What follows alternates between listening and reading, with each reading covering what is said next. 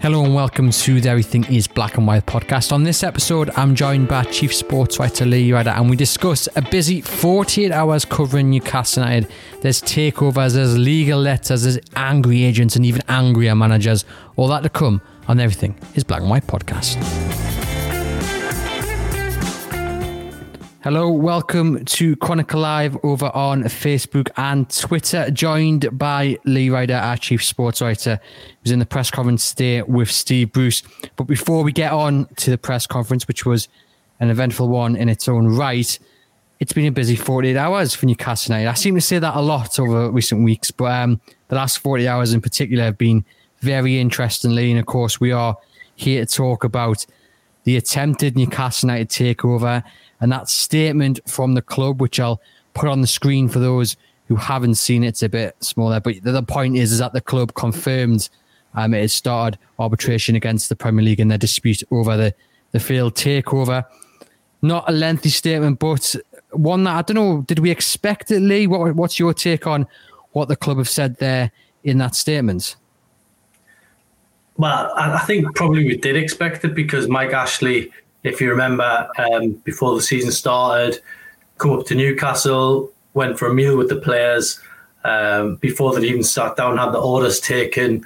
Mike Ashley had released a statement saying that he was angry with the Premier League and he was taking the legal advice available to him. So the fact that he's actually backed up what he said um, is probably not a surprise. I think the club seemed to be rattled by um, leaks from the Premier League's lawyers, uh, who've obviously had some communication with the fan group.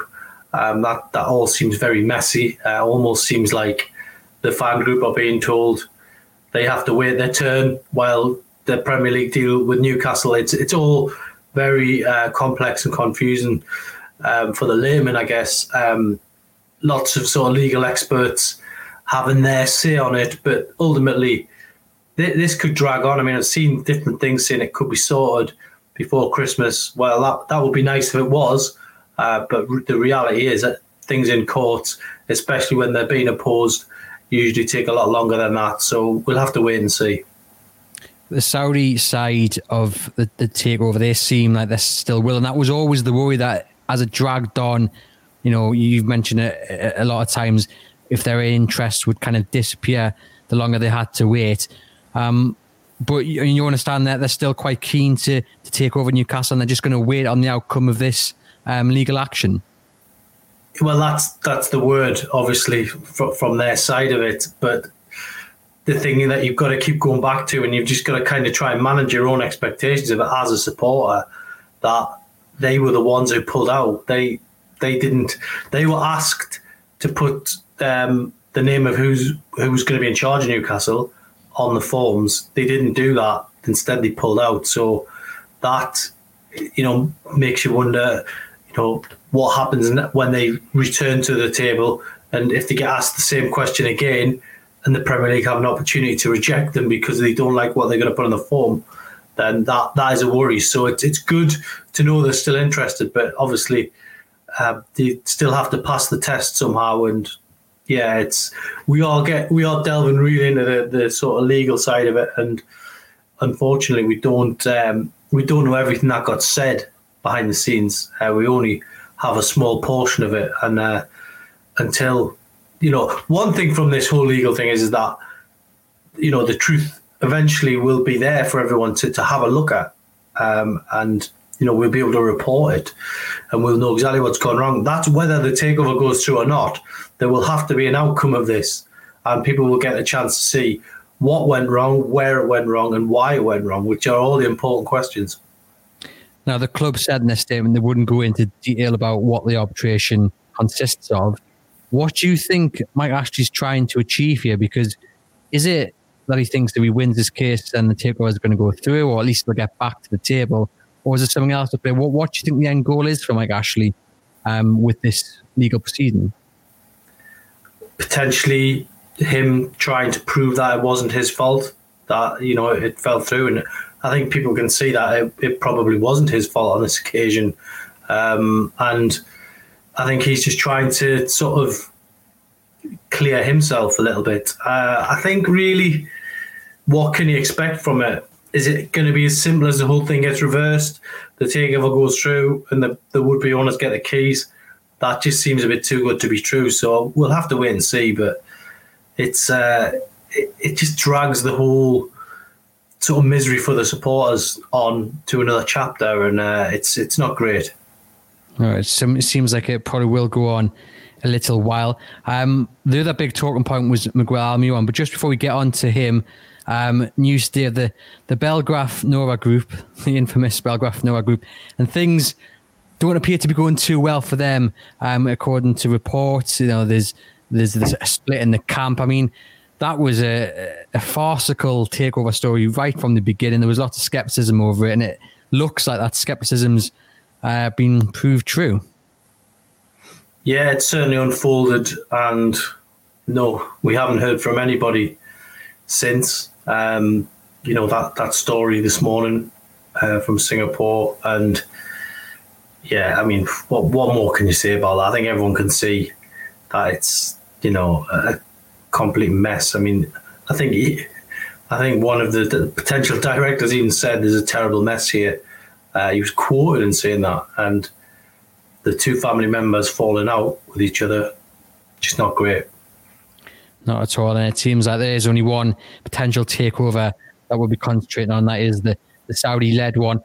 Um, we'll talk about Miguel Almiron now, and it, this was a big talking point in today's press conference with Steve Bruce. For those who haven't been following the story, uh, Miguel Almiron's agent came out earlier this week and said basically that Almiron was ready to leave in January. He would have gone earlier if it wasn't for the COVID pandemic. Um, talks of Atletico Madrid, talks of Inter Milan.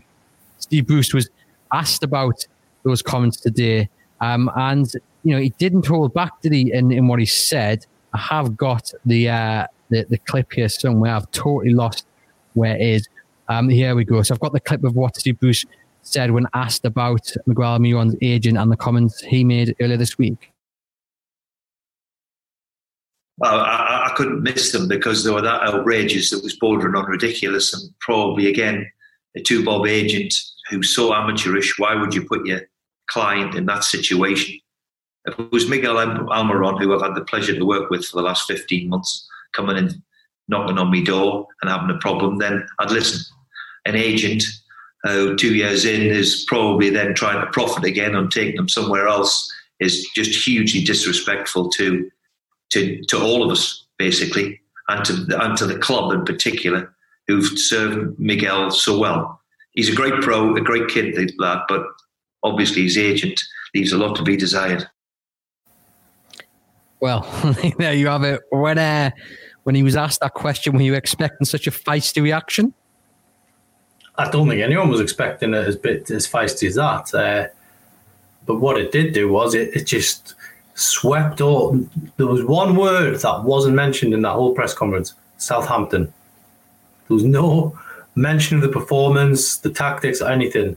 It was all about Almiron and the agent quotes. And to be fair, if Steve Bruce has been a sort of master of of anything, it's it's moving the moving the agenda on, and he's certainly you know moved on from there because let's not forget how bad that performance was at Southampton, and even for Newcastle to to to put the efforts up twenty five percent would be huge uh, compared to that. So yeah, that's that that's what stood out for me afterwards. But yeah, they they are explosive quotes, great from a media point of view, great to see the player being supported by the manager. But uh, yeah, I mean, I think to be honest, it, it's been a bit of a a drama right from the beginning with Almiron. I mean, there's a common misconception out there that um, when the Almiron deal was going on, that you know some of the reporters said that the deal was off.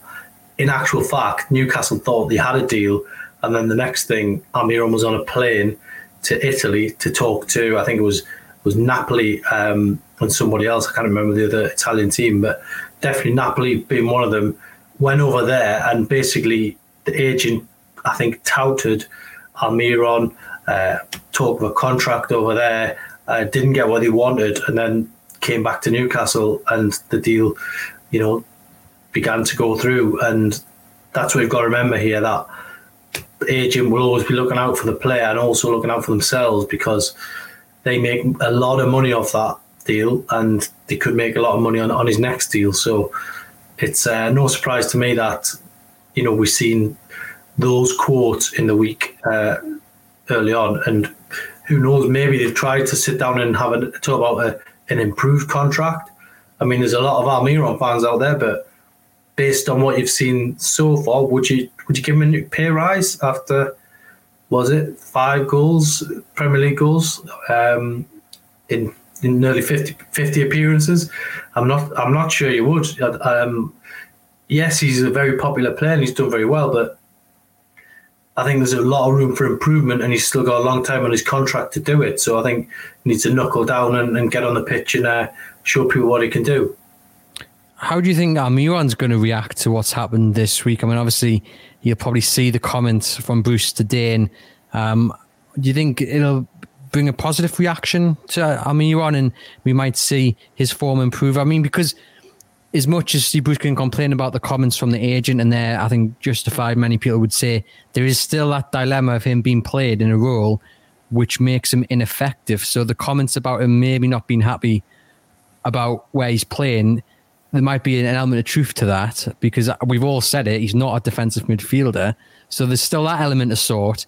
So how do you think he's going to react to, to I guess, to the whole week and especially Bruce's comments? Well, it's, it's going to be an interesting one to see that team sheet tomorrow morning because it's been some week for Almiron. Um, he, he, let's be totally honest, he probably should have come home on Monday. There was no need really for him to, to hang around the squad. There was no need for him to sit and watch the game. Okay, maybe he was getting a few more extra days at home, but he couldn't play in the game. And Newcastle United's need was greater to have him back and get him prepared for that game and hopefully, hopefully, this is an episode he can put behind him. But you know, got back at eleven o'clock Thursday night. Um, we'll have one training session. You know, he will be whatever you say. Doesn't matter how fit you are, traveling like that, it fatigues you. So, you know, it's going to be a difficult one. I, I, we'll have to wait and see whether Callum Wilson gets past fit uh, first and foremost, and then we'll, we'll see where Almiron sort of fits in around there. But you know, he needs to be focused. If he's going to be playing defensive midfield against Chelsea, um, he's going to have to be focused. And if he's tired and emotionally he's not right, then um, it's going to be one for Steve Bruce has to weigh up. But remember, he's got Isaac Hayden back, who's prepared all week. Um, he's got Sean Longstaff, he's got Matty Longstaff. There's three players who you could argue are already in a better emotional position to play in this game than Almiron is at the moment. Um, we'll have to wait and see. But if he gets pushed further up the pitch, if ever a man needed a goal, it's Almiron, and hopefully, uh, hopefully that that day comes. You mentioned Callum Wilson there. Steve Bruce said he has a chance. If there's any risk whatsoever, then he won't play. But he's trained the last few days and was very comfortable yesterday. He wants to play. I mean, Newcastle need him. There's no doubt about it. But Steve Bruce makes an important point there. I mean, any any risk of you know him getting injured because he plays a part against Chelsea, it's just not worth it, is it? Because given the run of fixtures coming up to the turn of the year, you know, let him miss one game and and, and then he'll be all right for the rest of the for the rest of the year 2020. Um, what do you think? Do you think you he'll play against Chelsea tomorrow? I mean, Callum Wilson's a, an experienced enough player to know his own body. Um, so if he if he feels fit and they're satisfied he's okay, then no problem. He plays. If there's any slight doubt in the mind of Wilson or any of the, the physios, then you know it is common sense to rest them. As as much of a blow that will be tomorrow, you, you do not want go particularly you know going towards December now. We all know what a crazy month December is. Newcastle ended up with ten men on the field last season with taking players off with uh, tissue injuries. So they cannot afford to lose their top man for six or seven weeks uh, with a hamstring injury.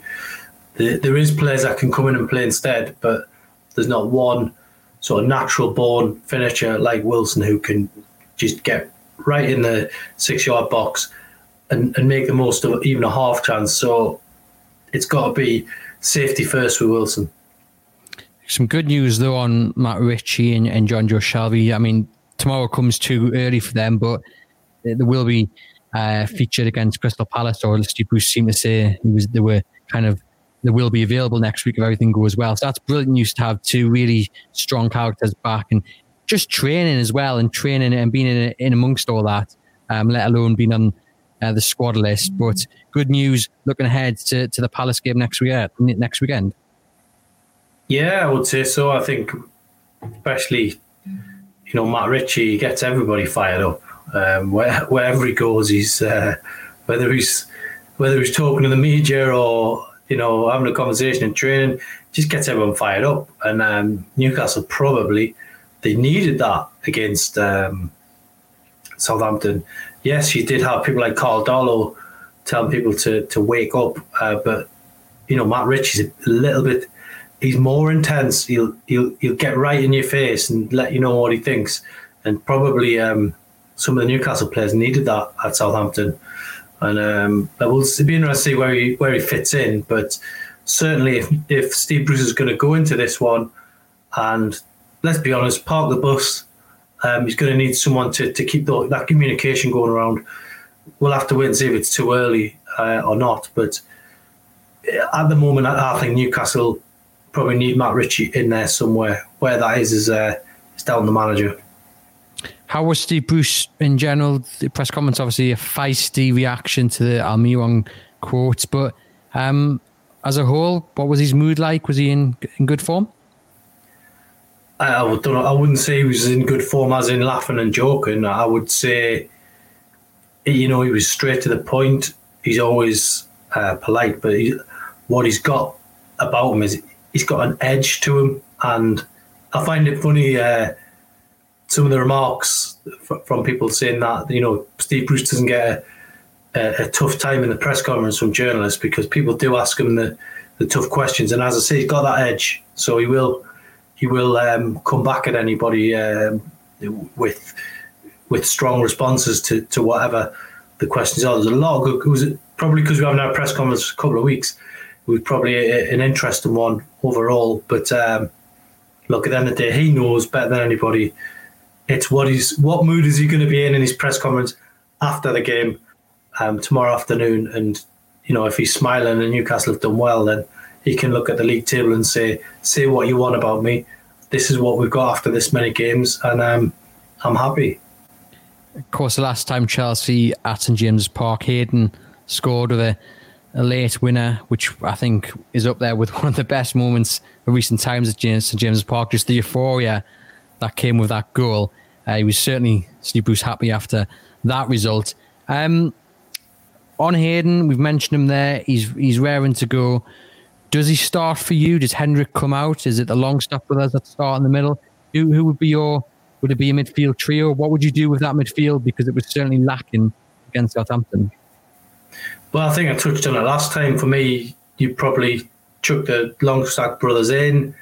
Um, whether Jeff Hendrick comes out, I don't know. That's uh, that's the manager's decision. He's played. He's been kept faith with him all season so far. He got sent off the other week. It's uh, it's an interesting one, but certainly, you know, he, he came here to play in the middle of midfield. Didn't come here to play out wide. So let's hope that uh, let's hope Steve Bruce, you know, get picks the right team. For me, there, there is in England that Hayden could be involved. The club put him up for internal media this week. He had his say on the Southampton game, even though he didn't play. So there were some quite strong words in that interview as well, which is quite, uh, as I say, interesting for someone who wasn't on the pitch. Um, so hopefully Newcastle um, can get the result no matter who they pick. But that midfield area, again, it's one that team sheet is going to be intriguing uh, to read at uh, about eleven thirty tomorrow. Certainly interesting the comments. I mean, we, we saw share after the game as well, didn't hold back. So hopefully there's a reaction to come against Chelsea, but a difficult game. You know, Frank Lampard doing really well there. Um, you know, they're vying towards the top of the league. How would you see it playing out? Oh, I think you know you look at it for Steve Bruce. He needs a result in this one. There's no doubt about it because if they if they lose, then the uh, the situation for him is you know two two consecutive defeats. They're going to be in in the wrong half of the table again. It's going to be a miserable weekend. Um, you know, we've all been waiting for Premier League football to come back, and then we'll, we'll probably be, you know, if we lose, we're probably thinking, what what what were we waiting for? So he needs a result. Every manager always needs a result, but uh, you know, I think he's got a chance of getting one because Chelsea seem to be complaining a lot about the lack of preparation time. So we'll we'll wait and see with that one. And we'll finish then, Lee, just very quickly on Rafa Benitez. We managed to get through a whole podcast without mentioning his name, but he was on BBC Five Live last night and he was asked about the Newcastle United job and whether he would return. And this is what he said When I left Newcastle, I was waiting until the last minute for a takeover, but obviously it didn't happen. I have a very clear idea. In that situation, it was impossible to stay, even if I was really pleased and really happy there. When I decided to stay, if you remember, I went to Newcastle. We were fighting until the end and we were relegated. Uh, you know, the fans to this day were amazing. Um, I decided to stay because of them. And then the comment, which I think really got people a little bit excited, was um, was about the one about imagine the potential of if the takeover was did go through. What did you make of it? Because he's he's essentially refused to uh, rule out returning. I know it's all pie in the sky at the moment, but what did you make of Benitez's comments on on Newcastle? Well, it was probably the polite thing to say. Is he? Let's be honest. Is he going to return under the current regime? No, it's not going to happen. Uh, it would take new owners to come in and give him that that opportunity. Um, but then, let's be told. I think Rafa done a brilliant job. Don't get me wrong, and you know I'm very fond of him.